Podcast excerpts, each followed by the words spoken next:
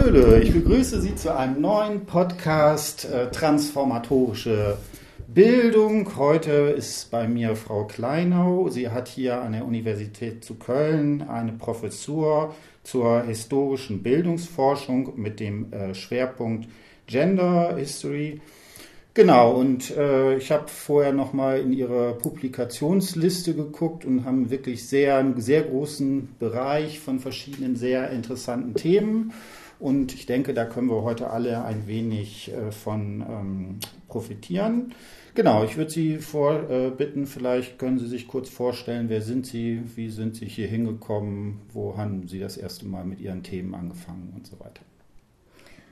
Ich habe an der Universität hm? Bielefeld hm? studiert.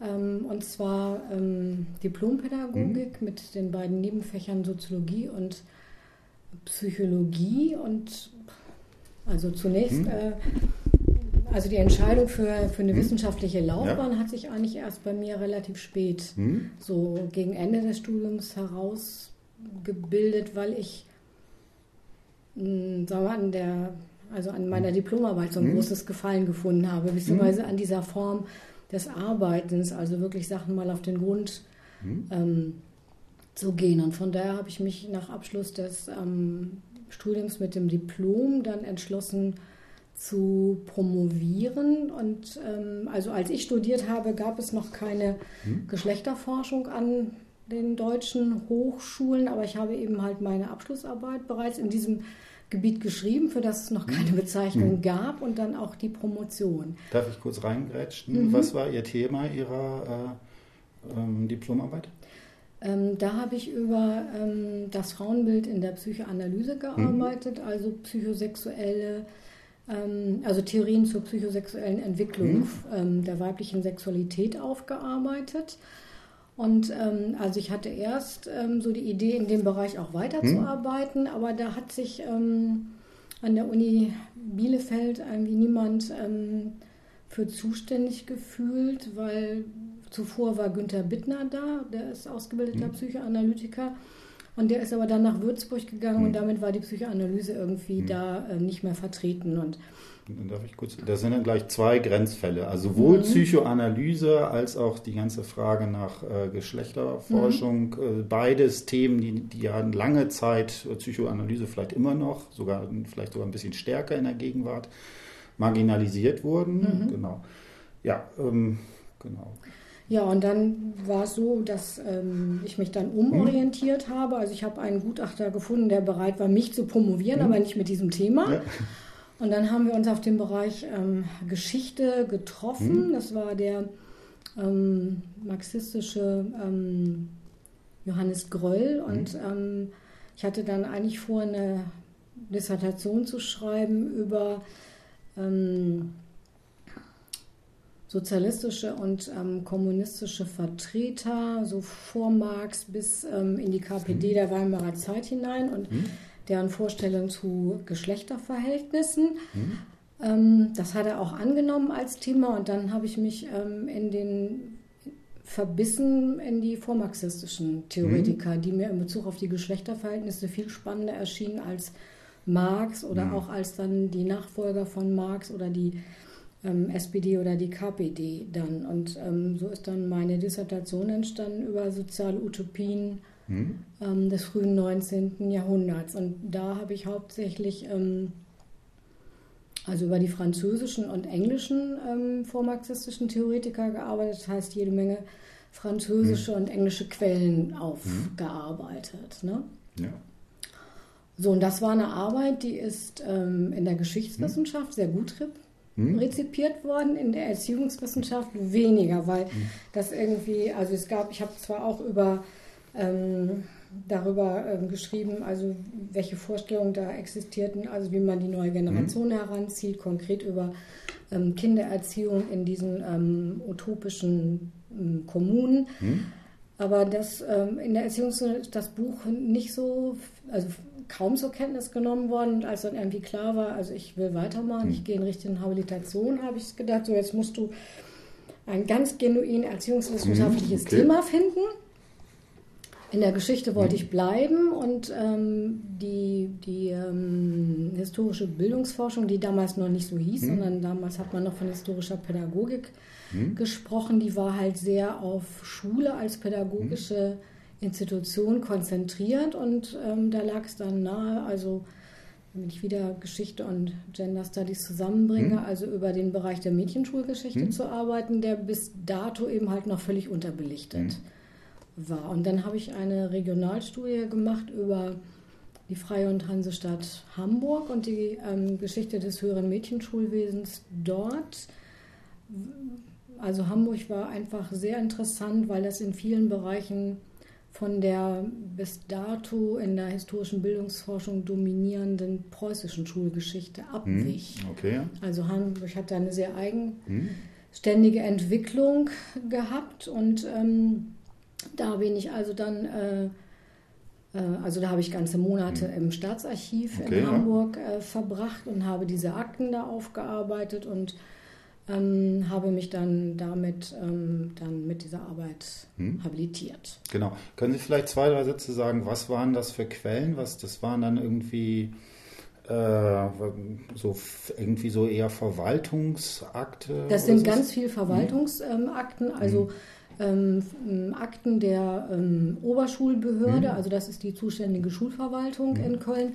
Aber es existieren halt auch Akten über die einzelnen Schulen. Es gibt Akten über die mh, Angestellten oder verbeamteten Lehrkräfte.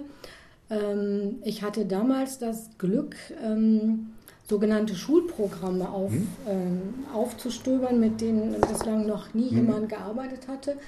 Also in der, in der, ähm, in der Schulgeschichte für die männlichen Jugend war das eine sehr bekannte Quellengattung, weil ähm, alle höheren Schulen in Preußen dazu verpflichtet waren, jährlich solche Schulprogramme, Schulberichte herauszugeben. Also einmal als Rechenschaftsberichte gegenüber den Behörden, aber auch durchaus zur Eigenwerbung. Ne?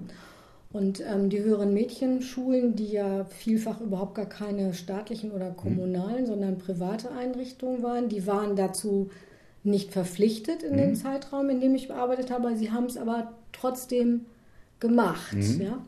Und ähm, diese Schulprogramme fand ich in alten, in älterer Fachliteratur zitiert und die waren aber nirgends auffindbar, bis irgendwann jemand in der Staats- und Universitätsbibliothek in Hamburg sagt, ach, Sie meinen vielleicht diesen Bestand, äh, der bei uns hinten in der Dissertationsstelle liegt, aber der ist gar nicht ähm, erschlossen. Und und dann habe ich einfach gefragt, ob ich da mal rein darf ja. und mal gucken darf. Und dann haben die mich da reingelassen. Und ich meine, da lag wirklich Zentimeter, liegt der Staub drauf. Ja, okay. Ja. Und ich habe dann erstmal diese Akten entstaubt und ähm, hatte dann irgendwie eine wunderbare Quelle. Einmal so, die mit so statistischen Daten aufgewartet haben. Also zum Beispiel, wie viele Schülerinnen, wie viele Lehrkräfte äh, waren da und ähm, konnte man daraus zum Beispiel Fluktuation der Lehrkräfte erschließen oder aber auch soziale Herkunft der Schülerin.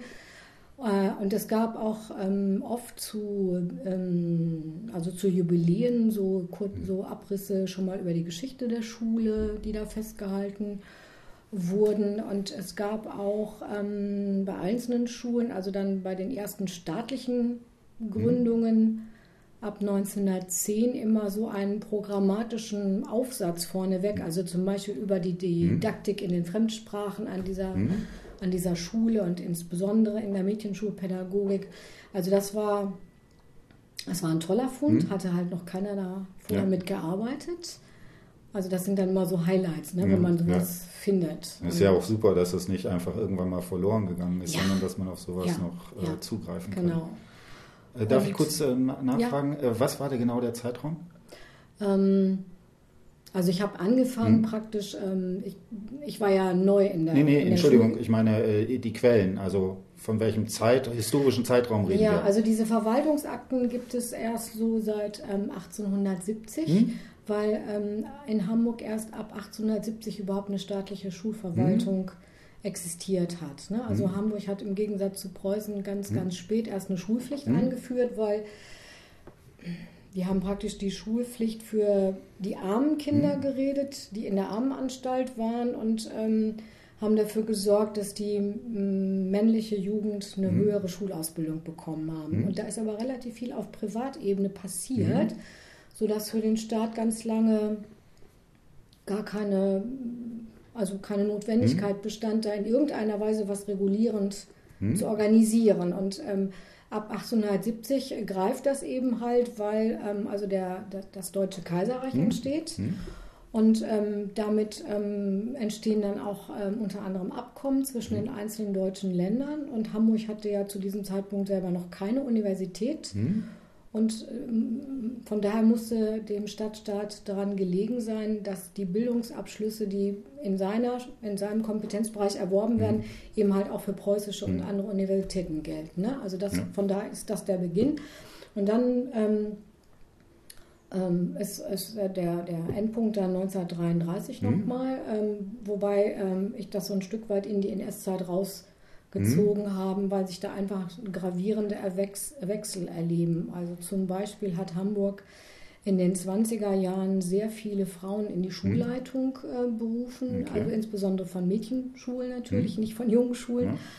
Und die sind ähm, 33 alle sofort mit diesem ähm, Gesetz über die Wiederherstellung mhm. des Berufsbeamtentums entlassen mhm. worden. Ne? Und auch solche Gesetze wie also zur Entfernung der jüdischen. Ähm, Schülerinnen und Schüler, ähm, wie heißt dieses Gesetz nochmal? Gesetz gegen die Überfüllung mhm. der deutschen Schulen und Hochschulen. Mhm. Ne? Also solche Sachen habe ich noch mit aufgearbeitet mhm. und ähm, und äh, ich habe auch mit Personalakten gearbeitet, mhm. also mit Lehrerinnenakten aus dieser Zeit. Mhm. Ne, und von da, da habe ich dann auch über 33 hinaus ähm, ähm, gearbeitet, weil also etliche von den jüdischen Lehrkräften mhm. eben halt dann im KZ mhm. gelandet sind. Mhm. Können Sie vielleicht noch, damit man so ein bisschen vielleicht von diesem Zeitraum so ein Feeling dafür kriegt, äh, wie, so versuchen, so ein, so ein bisschen das zu beschreiben, wie war das? Vielleicht auch wie, ähm, auch gibt es Prozentzahlen, wie viele äh, Schülerinnen waren in diesen Schulen, wie war das? Ja?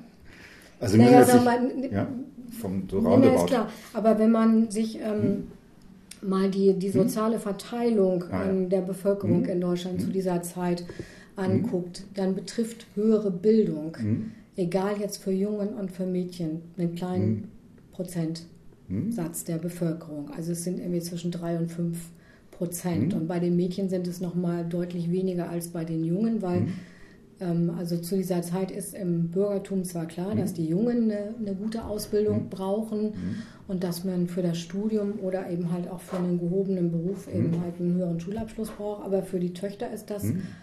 äh, also noch nicht so mhm. weit verbreitet. Ne? Also von daher sind es irgendwie keine beeindruckenden Zahlen. Und die Schulen, die es, ähm, also die höheren Mädchenschulen, die es für Mädchen gegeben hat, die sind auch sehr unterschiedlich. Mhm. Also wir finden sowohl sehr kleine Schulen, die von Privatpersonen mhm. gehalten werden, oftmals sogar im eigenen Haus. Ja.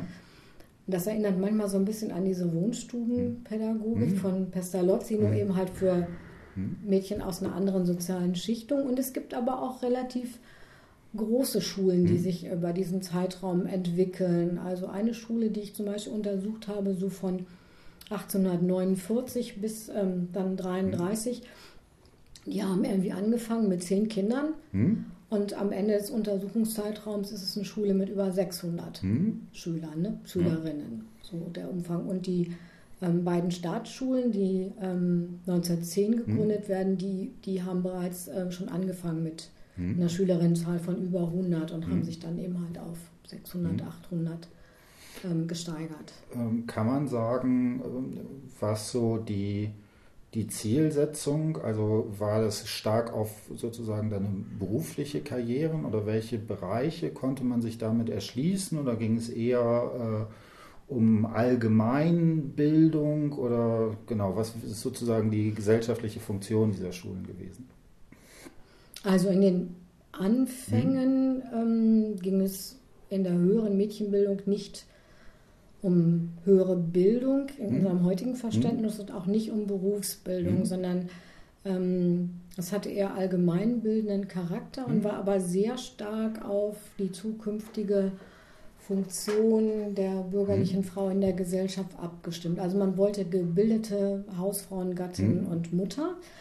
Aber das Schulwesen hat sich entwickelt im Laufe mhm. des 1900 eigentlich unter dem, dem Druck der mhm. bürgerlichen Frauenbewegung, ähm, die sich so auf nationaler Ebene ab 1865 mhm. ähm, konstituiert hat.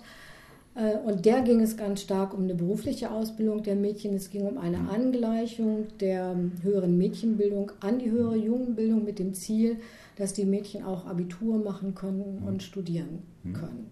Ja? Und so hat dann im, also durch, das, also durch die zweite Hälfte des, 20. Mhm. des 19. Jahrhunderts bis Anfang des 20. Jahrhunderts diese Angleichung stattgefunden und ähm, dann hat ähm, Preußen ja 1908 diese Mädchenschulreform durchgeführt und zum ersten Mal Schultypen ähm, mhm.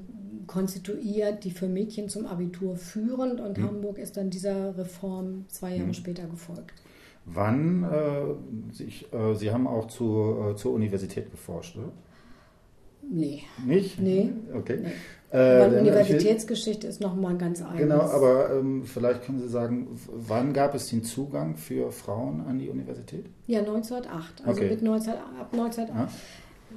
Na, das ist auch nur bedingt richtig. Sagen okay. wir mal, ab 1908 gibt es den ähm, regulären Weg hm. ähm, über ähm, Schultypen, die existieren und zum Abitur führen und mit denen man hm. dann die Hochschulzugangsberechtigung erworben hat. Es gab vorher immer schon ähm, gewisse Sonderwege mhm. zum ähm, Abitur. Also zum Beispiel die höheren Lehrerinnen haben ihre Qualifikation, also ihre mhm. Lehrbefähigung zunächst erstmal über eine seminaristische Ausbildung mhm. bekommen und seit 1894 gab es die Möglichkeit, sogenannte, also sich entweder als Gasthörerin an der mhm. Universität einzuschreiben und dort Kurse zu belegen oder aber es gab auch so besondere wissenschaftliche Kurse, die in der Regel von Frauenvereinen mhm. ähm, ins Leben gerufen worden sind und die haben dann in der Regel Dozenten von den mhm. Hochschulen ähm, gewonnen, also diesen den Unterricht dort abzuhalten.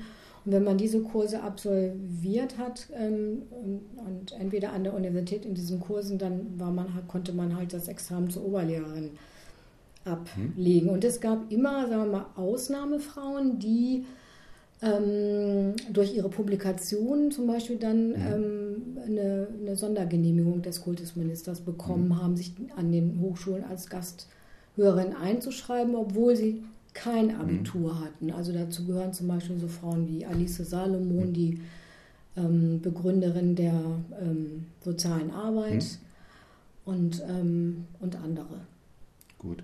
Können Sie dann vielleicht noch zwei, drei Sätze dazu sagen? Also wir gehen dann in die Stabi in Hamburg und finden da diesen Riesenberg äh, an noch nicht äh, dokumentierten Quellen. Mhm. Ähm, was, mit welchen wissenschaftlichen Methoden haben Sie vielleicht gerade in Ihrer Habilitation gearbeitet, damit man da so eine Idee bekommt, wie, wie man überhaupt sozusagen da dran geht, das strukturiert und so weiter? Also als, ähm, hm? als, als Methode hm? habe ich in, in, der Habilitationsschrift hm? hauptsächlich kritisch-hermeneutisch gearbeitet, weil da gab es ja erstmal Unmengen von Quellen aufzuarbeiten und die aber auch in den Kontext zu stellen der bereits existierenden Fachliteratur. Hm? Die war nicht sehr groß, muss man sagen, zu dieser hm? Zeit und ähm, ich habe in meiner Habilschrift auch, sagen wir mal, mit also mit einer anderen Lesart aufgewartet. Also die Interpretation damals war, ging eher in die Richtung, also die Mädchen haben dann eine verspätete Sonderentwicklung durchgemacht mhm. und haben sich dann, ähm, also irgendwann ist es dann zu einer institutionellen Angleichung ähm, gekommen. Und mhm. es wurde dann immer sehr viel davon geredet, dass die Mädchenschulen so schlecht gewesen seien. Mhm. Und das habe ich also in, in dieser Allgemeinheit mhm. ähm, konnte ich das nicht unterschreiben, sondern es war so, dass ähm, die Schulbildung der Mädchen eben halt drei bis vier Jahre vor mhm. der der Jungen geendet hat. Da mhm. kann man nicht erwarten, dass sie dasselbe Niveau mhm. ähm, bringen können, das ist klar. Ähm, aber in dem Maße, was die Schulen geleistet haben, mhm. war das eigentlich sehr beachtlich, fand ich. Und ähm, wenn man sich zum Beispiel den Bereich der modernen oder neueren Fremdsprachen anguckt, mhm. also das ist ja immer ein Schwerpunkt der höheren Mädchenbildung gewesen, im Gegensatz zu der höheren Knabenschulwesen, die ja ihren Fokus eher stärker auf den antiken Sprachen mhm. hatten. Dann kann man sagen, also dass die Mädchenschulen eigentlich ähm, ja unsere Vorreiter waren in der modernen mhm. Fremdsprachendidaktik. Mhm. Ne? Und ähm, die, die in den 20er Jahren hat es dann ja eine Reformbewegung gegeben im Bereich der sprachlichen mhm. Bildung und die haben sehr viel zum Beispiel aus den mhm. Mädchenschulen an Didaktik dann ähm, übernommen. Mhm. Ja. Genau. Gut, äh, wie ging es dann weiter? Können Sie dann wie ging es dann weiter? Ja, und da, ähm, ja, ich habe ja vorhin schon hm. gesagt, dass ich ähm, auch mit Personalakten von hm. Lehrerinnen gearbeitet habe. Und da bin ich, ähm, und da und in der Verbindung auch mit diesen Schulprogrammen, hm. wo immer dann auch so Lebensläufe von neu aufgenommenen mhm. oder pensionierten Lehrkräften abgedruckt mhm. waren, hm, ist mir aufgefallen, dass ähm, von den Lehrerinnen ganz viele so, ähm, also so einen beruflichen Hintergrund hatten, mhm. wo die ziemlich viel herumgekommen waren. Und zwar okay. nicht nur in Deutschland, sondern in Europa und in außerhalb Europa. Und das passte auch nicht so ganz mit dem, mit dem, mit dem damals geltenden Forschungsdiskurs ähm, so zusammen, die immer sagten, die Frauen sind auf das Haus mhm. beschränkt und die Töchter werden behütet und mhm. die dürfen gar nicht raus. Und, und da habe ich erst so gedacht, na, vielleicht ist das so eine hamburgische Besonderheit, mhm. weil also der vorherrschende Beruf der, dieser Lehrerin und auch der Schülerin, die ich untersucht habe, war, dass die Väter irgendwelche Hamburger Großkaufleute mhm. waren und von der, also in der ganzen Welt gut mhm. vernetzt waren. Und dann habe ich gedacht, das äh, ist eine Fragestellung, die interessiert mich doch mal. Und dann bin ich so zufällig auf die ersten Autobiografien gestoßen von Lehrerinnen, die ihre Auslandsaufenthalte mhm. zum Thema gemacht haben. Ne? Und ähm, dann habe ich so die ersten gelesen und die fand ich ähm, total spannend. Und dann mhm. habe ich angefangen, ähm, systematisch mal zu mhm. gucken, mhm. also wie viel gibt es denn da eigentlich und lohnt sich das daraus, irgendwie ein Projekt zu machen. Mhm. Und ähm, dann habe ich erstaunlich viel gefunden. Und zwar also wirklich richtige klassische Autobiografien, mhm. so im Umfang von 200, 300 mhm. Seiten. Ähm, und ich habe dann auch ähm, die entsprechenden ähm, Zeitungen der Lehrerinnen, Berufsverbände mhm. mir angeguckt. Also da ist die bekannteste die ähm, Lehrerin in Schule und Haus, mhm. später heißt sie nur noch die Lehrerin. Und da waren auch immer so kurze Berichte mhm. abgedruckt, wo die Lehrerinnen von ihren Auslandsaufenthalten erzählt mhm, okay. haben. Und ähm, da habe ich dann die Idee gehabt, ähm, oh, da müsste ich ein Projekt draus machen. Ja, sehr ne? spannend. Ähm, die, diese längeren Biografien, die waren dann schon publiziert? Die oder? waren publiziert. Okay, ja. das waren mhm. ganz normale Bücher, wenn man so will. Ja. Mhm. Äh, kann, können Sie sagen ungefähr, dass man da so eine Größenordnung kriegt? Äh, wie viel war das ungefähr? so 80 Stück hatte ich. Okay, ja. Ne? Und ja. ähm, wirklich also so mit, ähm, man kann sagen, es gab einen deutlichen hm. Schwerpunkt hm. Ähm, auf England und Frankreich, hm. das ist klar. Ne? Also erstmal sind das die benachbarten Länder, aber ähm, da war es eben halt auch so, dass ähm, also in England wurden im 19. Jahrhundert einfach ähm, sehr viele deutsche Erzieherinnen hm. gesucht. Also das hängt okay. damit zusammen, dass ähm, Queen Victoria ja einen deutschen Prinzen geheiratet okay. hat und da hat so ein richtiger Hype auf deutsche Sprache hm. eingesetzt und dann war es irgendwie so schick, sich so eine deutsche Gouvernante hm. halt ins Haus zu holen. Also insbesondere die Adelsfamilien und das, das ähm, gehobene Bürgertum. Und ähm, in England hat und auch später in Frankreich hat es ähm, sogar berufsständische äh, Vereinigungen mhm. gegeben. Also die deutsche Lehrerin in England ja. ist zum Beispiel ein Verein oder die deutsche okay. Lehrerin in Frankreich. Mhm. Und die haben dann natürlich jetzt zusätzlich zu solchen Autobiografien, konnte man dann eben halt auch die Vereinspublizistik mhm. noch auswerten. Ne? Ja. Die hatten auch in Paris und in London jeweils ein, ein, Wohnheim mit angeschlossener Stellenvermittlung. Also man konnte da dann als Lehrerin ähm, nach London mhm. kommen mhm. und ähm, konnte dann erstmal ähm, dort wohnen, also und ähm, über die Stellenvermittlung des Vereins in Anspruch nehmen. Und äh, also bis man dann ein Engagement gefunden hatte, konnte man dort dann in diesem Heim mhm. leben. Und das wurde sehr gut nachgefragt mhm. und ähm, Das ist nur so, dass ähm, die nationale Entwicklung mhm. Englands und äh, Deutschland, also sicher mit dem Regierungsantritt von Wilhelm II. Mhm. da doch äh, sehr stark gewandelt hat, also in Richtung eines Konkurrenzverhältnisses mhm. und das dann eigentlich, hm, sagen wir mal, die nationale Gesinnung eigentlich sehr schnell auf diesen mhm. Ersten Weltkrieg zugesteuert hat. Und mit dem Ausbruch des Ersten Weltkrieges war eigentlich war der richtiger Cut. Mhm. Ne? Die wurden ausgewiesen mhm. und ähm, nach Ende des Krieges wurde so an diese Form auch nicht mehr hm. angeknüpft. Es hängt natürlich auch damit zusammen, dass in England zum Beispiel die Frauen ähm, sehr viel früher hm. studieren durften als in Deutschland. Und ähm, von daher irgendwie der Bedarf nach deutschen Lehrerinnen auch zurückgegangen hm. ist. Also man dann für den gleichen Preis eine studierte hm hm. Lehrerin einstellen konnte. Hm. Ja, aber schon natürlich sehr interessant, dass es eben, dass es dann nicht die eine Narration gibt, sondern eben lokal, das halt hm. irgendwie sehr, sehr unterschiedlich. Ja. Das finde ich jetzt schon sehr. Und dann hatte ich aber auch einzelne ähm, Autobiografien von Lehrerinnen, die zum Beispiel mehrere Jahre in Chile mhm. waren. Ähm, eine, die ähm, mit ihrer ähm, englischen Familie ähm, eine Reise zu deren Besitztümer mhm. nach Australien angetreten hat und darüber sehr breit berichtet hat. Mhm. Es gibt einen Briefroman von einer Lehrerin, die in Brasilien mehrere mhm. Jahre tätig war und alle immer in, äh, auch in unterschiedlichen mhm. Engagements. Also das war schon, fand ich, also hat Spaß gemacht, mit dieser genau. Art von Quellen zu arbeiten. Also ich meine, das finde ich ist ja auch eine, ich mache auch viel Biografieforschung. Ja. Das ist ja das Tolle, dass irgendwie die, diese Quellen in sich normalerweise ja schon extrem spannend sind mhm. und so.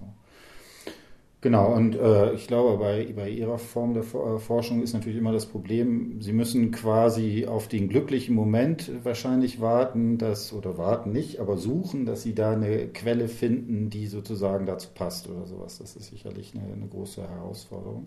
Nee, erst, meistens hm? ist es so, dass man ja? äh, erstmal so eine Quelle hm, findet ja. und sich von der inspirieren genau, lässt ja. und dann anfängt weiter zu suchen. Also es hm. ist nicht so, dass ich mit einer, was weiß ich, hm. ähm, festgelegten Fragestellung hm. komme und dann suche ich mir die passende Quelle, sondern es ist ja, umgekehrt. Also ich finde einen spannenden Quellenbestand hm. und dann dann gucke ich, also was hm. gibt es schon in der Forschung dazu, mhm. was sind so die Forschungsfragen, wie würde ich mich jetzt dazu positionieren. Ja.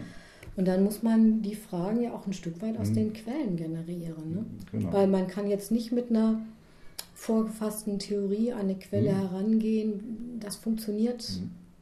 genau. meistens nicht, ne? Mhm. weil, ja. weil die Quelle das vielleicht gar nicht hergibt. Genau. Oder noch schlimmer wäre es, man, man, die Quellen gibt es gar nicht. Also genau das, ja, genau, genau, alle die, natürlich die Personen jetzt im Bereich vielleicht auch von Frauen, die zum Beispiel nicht schreiben können, die, von denen gibt es logischerweise auch keine Biografien, worüber man dann äh, entsprechend arbeiten könnte oder sowas. Ja, aber da gibt es ja andere Zugänge ja? zum Beispiel, aber äh, wahrscheinlich dann eher hm. oder nur, wenn man sich hm. im Bereich der Zeitgeschichte hm. bewegt. Also es gibt ja hm. zum Beispiel dieses ganz spannende Projekt von hm. dem ähm, Wiener Sozialhistoriker hm. Mitterauer, der ähm, also genau da anknüpft ne, und sagt, also wir haben zum Beispiel keine schriftlichen Quellen von Leuten aus den unterbürgerlichen. Schichten, beziehungsweise es gibt sowas wie, wie ähm, Arbeiterbiografien, hm. das sind in der Regel aber ähm, organisierte Arbeiter, hm. aber zum Beispiel über die Landbevölkerung hm. gibt es kaum schriftliche Quellen. Und der hat ähm, in den 70er Jahren ein Rundfunkprojekt initiiert und hat über Rundfunk Leute ähm, aufgefordert, ihre Lebensgeschichten zu schreiben und hat ähm, also sagen wir mal, die, die, also eine Autobiografie zu schreiben mit ähm, da und da mhm. bin ich geboren und wer sind meine Eltern und dann bis zu dem Zeitpunkt, wo man heute lebt. Mhm. Das ist ja ein typisch bürgerliches Genre, so, so, mhm. so erzählen die einfache Landbevölkerung nicht, sondern er hat das dann immer an konkrete Situationen gebunden. Zum Beispiel so, ähm, beschreiben Sie, wie die Elektrizität in Ihr Dorf kam oder wann hielt der erste Traktor in Ihrem Dorf Einzug und so hat er so Mosaiksteine des ländlichen Lebens gesammelt. Mhm. Ne? Oder wir machen eben halt heute ähm, biografische Interviews Hm. mit. Ähm, Genau, aber da kommt man ja sozusagen, da, das ist halt immer dann in, in der Gegenwart. Also Ja. ne, 1870, also Ja. man. Äh, Nee, da kann man keinen nee, mit- 19, Entschuldigung, äh, Ja. 1970, Ja. also 1870, da kommt man halt nicht mehr zurück. nee, das Hm. ist halt wirklich beschränkt in, auf Zeitgeschichte. Ne? Genau, ähm, dann würde ich noch so ein bisschen ähm, fragen, was so noch weitere Bereiche sind, mit denen Sie sich da auseinandergesetzt haben. Sie haben, glaube ich, noch so ein, zwei Schwerpunkte. Also aktuell ähm, Hm. habe ich gerade zwei Projekte laufen, die auch von der DFG Hm. gefördert werden. Ich fange mal mit dem, Hm. mit dem neuesten an. Okay. ähm, weil das an dieses ähm, Lehrerinnenprojekt Hm, anknüpft, okay, ja. ne? also mit den reisenden Lehrerinnen. Und da ist ähm, mir, also beziehungsweise in, in Zusammenarbeit mit meiner Hm. Doktorandin Hm. Frau Riekchens aufgefallen, also dass es zwar ganz, ganz viel Reiseliteratur Hm. gibt von Europäern, die es, die es in irgendwelche Teile der Welt äh, verschlagen hat, aber dass ähm, zum Beispiel die Reise von Menschen, die nicht in Europa leben, nach Europa, dass das so, ein, Hm? So eine Leerstelle ist. Ne? Hm? Und im Moment machen wir halt da ein Projekt über Reiseberichte von lateinamerikanischen Reisenden nach Europa. Also wie erleben die Europa? Und da geht es hauptsächlich darum, so, ähm, also, ähm, also um deren Fremdheitskonstruktion. Also was erleben die da als fremd? Menschen, Sitten, Gebräuche, vielleicht aber auch die ähm, Architektur der Städte. Ja? Ähm, und ähm, da gibt es eben halt auch, es gibt unglaublich viele lateinamerikanische Reiseberichte, Hm, in der okay. aber in diesem Kontext noch gar nicht Aber, das ist aber tendenziell eher Gegenwart, oder? Nee, historisch. Okay, okay. Historisch. Ja, Ne? Also Reiseberichte des 19. Jahrhunderts. okay. Äh, und dann auf Spanisch, oder wie geht es dann? Ja, das sind alles, also sind nicht, alle nicht übersetzt, das sind alles spanische Reiseberichte. Können Sie, darf ich das? Ich kann ähm, ein bisschen Spanisch, äh, aber meine Doktorandin, die hauptsächlich Okay. mit diesen Quellen arbeitet, die ist perfekt. Okay. Ähm, dann können Sie da vielleicht so ein paar Beispiele rausbringen. Sie haben ähm, Architektur oder sowas äh, angesprochen, wo Sie sagen würden, okay, da zeigt sich sowas wie Fremdheitskon- Fremdheitskonstruktion. Ja, also zum Beispiel, es gibt eine, ähm, eine Dame, die Hm. in den 1840er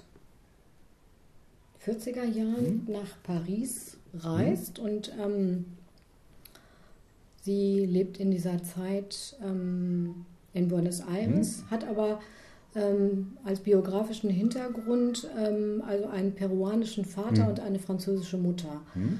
Und ähm, also das, man muss sagen, das Hauptreiseziel der ganzen lateinamerikanischen Reisenden ist Frankreich oder noch genauer Paris. Also die Okay. wollen alle nach Paris.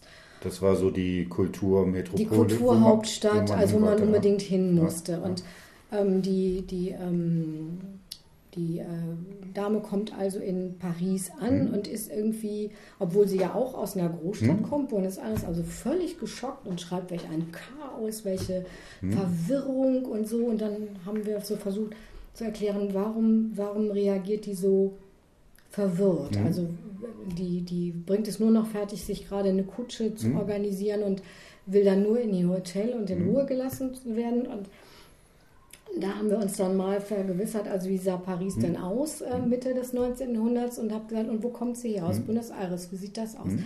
Das sind Reißbrettstädte. Hm? Also Buenos Aires zum Okay, Beispiel. ja, ja. Ne? Also alles wohl geordnet, Mhm. ähm, Straßen verlaufen ähm, im Quadrat, also immer schön geradeaus. Und ähm, Paris ist eine mittelalterliche Mhm. Stadt, verwinkelt, äh, eng bebaut, durch die Stadtmauern begrenzt und dann erst im 1900 werden ja die Stadtmauern Mhm. auf. Also es ist eine völlig andere Architektur, auf die sie stößt. Und ähm, dann fällt immer auf, dass die Reisenden, bevor sie ihre Reisen antreten, Reiseliteratur lesen. Okay, also was ja, wir ja, ja. zum Teil heute auch Hm. tun. Ne?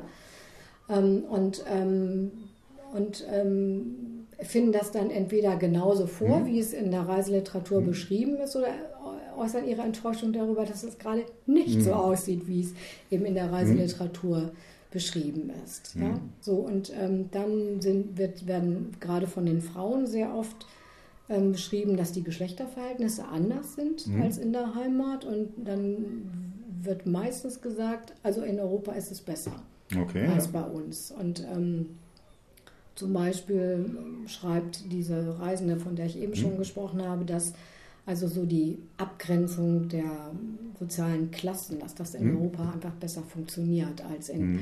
Lateinamerika. Da weiß jeder, wo sein Stand ist. Aber die Dienstbotenausbildung zum Beispiel, die sei sehr viel besser als okay. in Lateinamerika. Also es sind so sehr unterschiedliche. Momente. Und ähm, die Atlantiküberquerung ist meistens der, der erste Teil der Reise, mhm. der schon sehr breit beschrieben wird. Und da kann man so sehr schön herausarbeiten, mit welchen mhm. Erwartungen fahren die mhm. eigentlich nach Europa, weil das wird in diesen Passagen sehr breit ja. ähm, entfaltet und hm. dann, wie, wie reagieren sie dann, wenn sie hm. mit der Realität konfrontiert werden? Hm.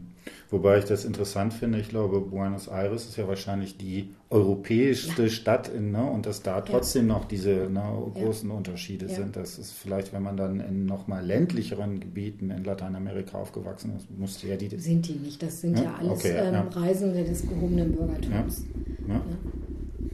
Genau. Gut. Ähm, ja, und das zweite Projekt, das hm? ähm, geht über die sogenannten Besatzungskinder hm? nach 45. Hm? Also das sind die Kinder, die aus ähm, wie auch immer gearteten? Verbindungen zwischen einheimischen Frauen und ähm, Soldaten der alliierten Streitkräfte hervorgegangen sind. Und da gibt es ähm, einen Forschungsdiskurs, der sehr stark darauf setzt, dass diese Kinder in der Nachkriegs- ähm, Gesellschaft ähm, diskriminiert worden mhm. sind. Und ähm, also wir haben da ähm, biografische Interviews mhm. geführt mit ähm, Menschen aus allen vier Besatzungszonen Deutschlands. Mhm.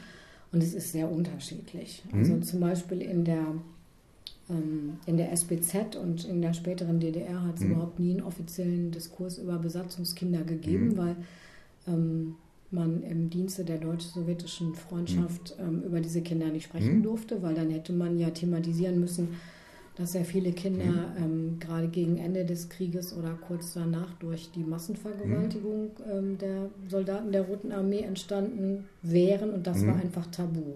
Ja. Äh, also von daher hat es auch irgendwie diesen Terminus Besatzungskinder in der DDR gar nicht gegeben. Ne? Und ähm, also wir haben so für unsere Forschung herausgefunden, also dass man von einer generellen Diskriminierung der Besatzungskinder mhm. so eigentlich nicht sprechen kann, sondern dass da erstmal verschiedene ähm, mhm. Differenzlinien mhm. zusammenkommen. Also weil diese Kinder waren in der Regel ja auch uneheliche mhm. Kinder und ähm, die unehelichen Kinder waren damals ja in der Rechtsprechung noch minder berechtigt mhm. gegenüber ehelichen mhm. ähm, Kindern und Frauen, die halt unehelich ähm, Kinder zur Welt brachten. Also das galt schon auch mhm. noch als Schande. Ähm, also das muss man noch mal hinzufügen. Und dann, sagen wir mal, ähm, also wer wirklich von Diskriminierung ganz stark mhm. betroffen waren, waren die sogenannten schwarzen mhm. Besatzungskinder, die also entweder einen schwarzen GI mhm. zum Vater haben konnten, aber es gab halt auch Kinder von französischen Kolonialsoldaten, mhm. die entweder so aus Nordafrika kamen, also Marokko, mhm. Algerien, oder aber auch aus Indochina, ne? Mhm. weil Frankreich ja auch dort noch Kolonien hatte. Mhm. Und die hatten es schwer, weil die ja allein durch ihr Aussehen mhm. auffielen. Also die konnte man erkennen, dass die mhm. irgendwie einen ausländischen mhm. Vater haben mussten, während ähm, die Kinder, die jetzt einen weißen mhm. Vater hatten, fielen ja im Erscheinungsbild überhaupt nicht auf. Genau, da finde ich sehr interessant. Ähm, Sie haben gesagt, dass Sie da äh, Interviews gemacht haben. Ähm, wie haben Sie die angesprochen? Ganz unterschiedlich. Also zunächst haben wir ähm, so eine kleine Projektbeschreibung mhm. angefertigt mhm. und die haben wir an ähm, unsere, unseren, unser Pressebüro mhm. hier in der Universität gegeben und die haben ja so einen Presseverteiler und haben das rumgeschickt. Und dann mhm. gab es so immer mal so kleine Absätze in, in Zeitschriften, mhm, okay. die, die, darüber berichtet haben oder auch, mhm. die haben das Radio und so weiter bedient. Mhm. Darauf gab es eine ganze Reihe von Zuschriften. Mhm. Und interessant war dabei so, dass viele der ersten Zuschriften ähm, diesen Terminus Besatzungskindern ganz anders interpretiert mhm. haben. Die haben, das waren zum Teil ähm, ältere Jahrgänge, die gesagt haben, also ich habe die Besatzungszeit als Kind erlebt. Okay, das ja, war ja. was anderes. Ne? Das Mhm. sind die sogenannten Kriegskinder, so Mhm. heißen die in der Forschung. Ähm, da waren aber schon einige darunter, also Mhm. die ersten. Und dann gibt es ähm, ein, ein, so einen internationalen Zusammenschluss von Wissenschaftlern, Strichinnen und Betroffenen, weil, und zwar ähm, international, weil die deutschen Soldaten haben im Zweiten Weltkrieg ja auch irgendwo, Mhm. überall wo sie gewesen sind, eigentlich Kinder hinterlassen. Mhm. Ne? Ähm, die, die wurden von der Forschung als die sogenannten Wehrmachtskinder Mhm. bezeichnet. Und ähm, die haben eine Newsletter, Mhm. die, diese Organisation, und darüber haben wir dann auch Mhm. nochmal ein Call for Paper, also na, Mhm. einen Interviewaufruf Ja. geschickt. Und da kamen auch nochmal Mhm. Rückmeldungen. Und dann ist es so, dass sich diese Besatzungskinder mittlerweile in Netzwerken Mhm. zusammengeschlossen Okay. haben. Und ähm, dann ging es irgendwann ganz viel über Mund zu Okay. Mundpropaganda, also dass die ersten dann berichtet haben, sie haben Mhm. uns ein Interview gegeben und ähm, Mhm. dann haben sich andere gemeldet. Oder es gab aber auch so, so Sachen wie, dass meine Kollegin, Mhm. die im Zimmer neben mir sitzt, irgendwie ähm, in ihrem Bekanntenkreis mal von diesem Projekt Mhm. erzählt hat und dann spontan eine der Frauen gesagt hat, ja, ich bin auch so Mhm. ein Kind. Und dann ist man natürlich sofort Mhm. hinterher und sagt, kann Ja. ich mit der ein Interview führen? Mhm, Ne? ja, Ist die klar. bereit dafür? Und Mhm. ähm, das haben wir gemacht. Und dann haben wir noch mal, ähm, habe ich noch mal gezielt eine Lokalzeitung Mhm. im Rhein-Main-Gebiet angesprochen, weil da einfach sehr, sehr viele amerikanische Soldaten Mhm. stationiert waren. Darüber haben wir auch noch mal Interviews Mhm. bekommen. Ähm, wie viel sind es Es insgesamt? sind 18 Interviews Okay, ja. und sagen wir mal jetzt, ähm, wenn man quantitativ forscht, Mhm. ist das natürlich keine Zahl. Wenn man qualitativ forscht, ist das eine ganze Mhm. Menge. Also wir haben mit jedem ähm, mehrstündige. Interviews geführt und die müssen ja dann alle erstmal transkribiert werden und ähm, ausgewertet werden. Und wir haben also angefangen, die in Form von biografischen Fallstudien Mhm. erstmal aufzuarbeiten ne? und haben damit Mhm. ähm, diesem biografischen Ansatz von Theodor Schulze Mhm. gearbeitet, der eben halt so Schlüsselszenen, ähm, wo es darum geht, solche Schlüsselszenen Mhm. zu identifizieren. Und äh, Schlüsselszenen sind so Szenen, in denen so Lebensläufe, also Wendungen Mhm. nehmen. Also egal jetzt erstmal in welche, Mhm. in welche Richtung. Ne? Und ähm, diese Länge der Interviews kommt dadurch zustande. Also wir haben mit der Interviewführung nach Rosenthal gearbeitet. Da startet man mit einer ganz offen Mhm. formulierten Eingangsfrage. Also Mhm. ähm, würden Sie mir bitte Ihre Lebensgeschichte erzählen? Ähm, Sie können beginnen, wo Mhm. Sie wollen und ich lasse Sie auch erstmal so lange Mhm. erzählen, wie Sie möchten. Ich werde Sie nicht unterbrechen. Mhm. Und erst wenn Sie sagen, so, jetzt Mhm. weiß ich nichts mehr zu erzählen, dann komme ich dann nochmal Mhm. mit Fragen. Ne?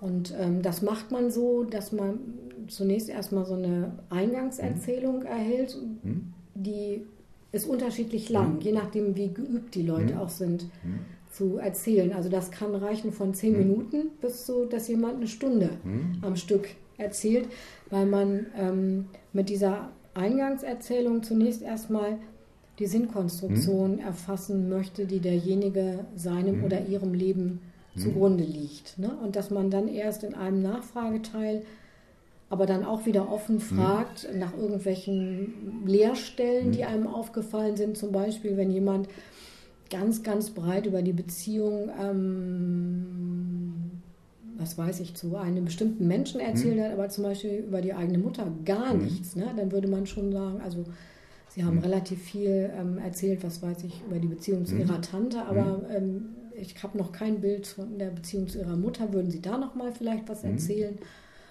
Und ähm, dann werden immer mal auch wieder so längere Statements ähm, damit ähm, heraus ähm, Gekitzelt. Mhm.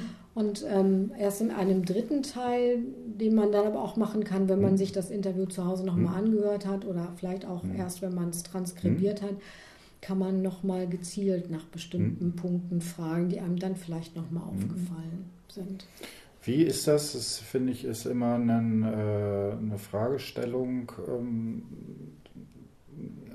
ist da sowas aufgetaucht, wo man den Eindruck hatte, da ist vielleicht traumatisch da wird das heikel, wenn man danach fragt? Oder war das so, dass das äh, in de, Ihren Interviews ähm, so war, dass es relativ gut geht? Ich äh, frage vor dem Hintergrund, ich habe jetzt eine Reihe von äh, narrativen Interviews mit äh, ähm, jugendlichen Geflüchteten gemacht und war sehr skeptisch, ob das überhaupt geht. Und interessanterweise, weil das über bestimmte Beziehungen war, äh, hat das eigentlich recht gut funktioniert. Mhm. So.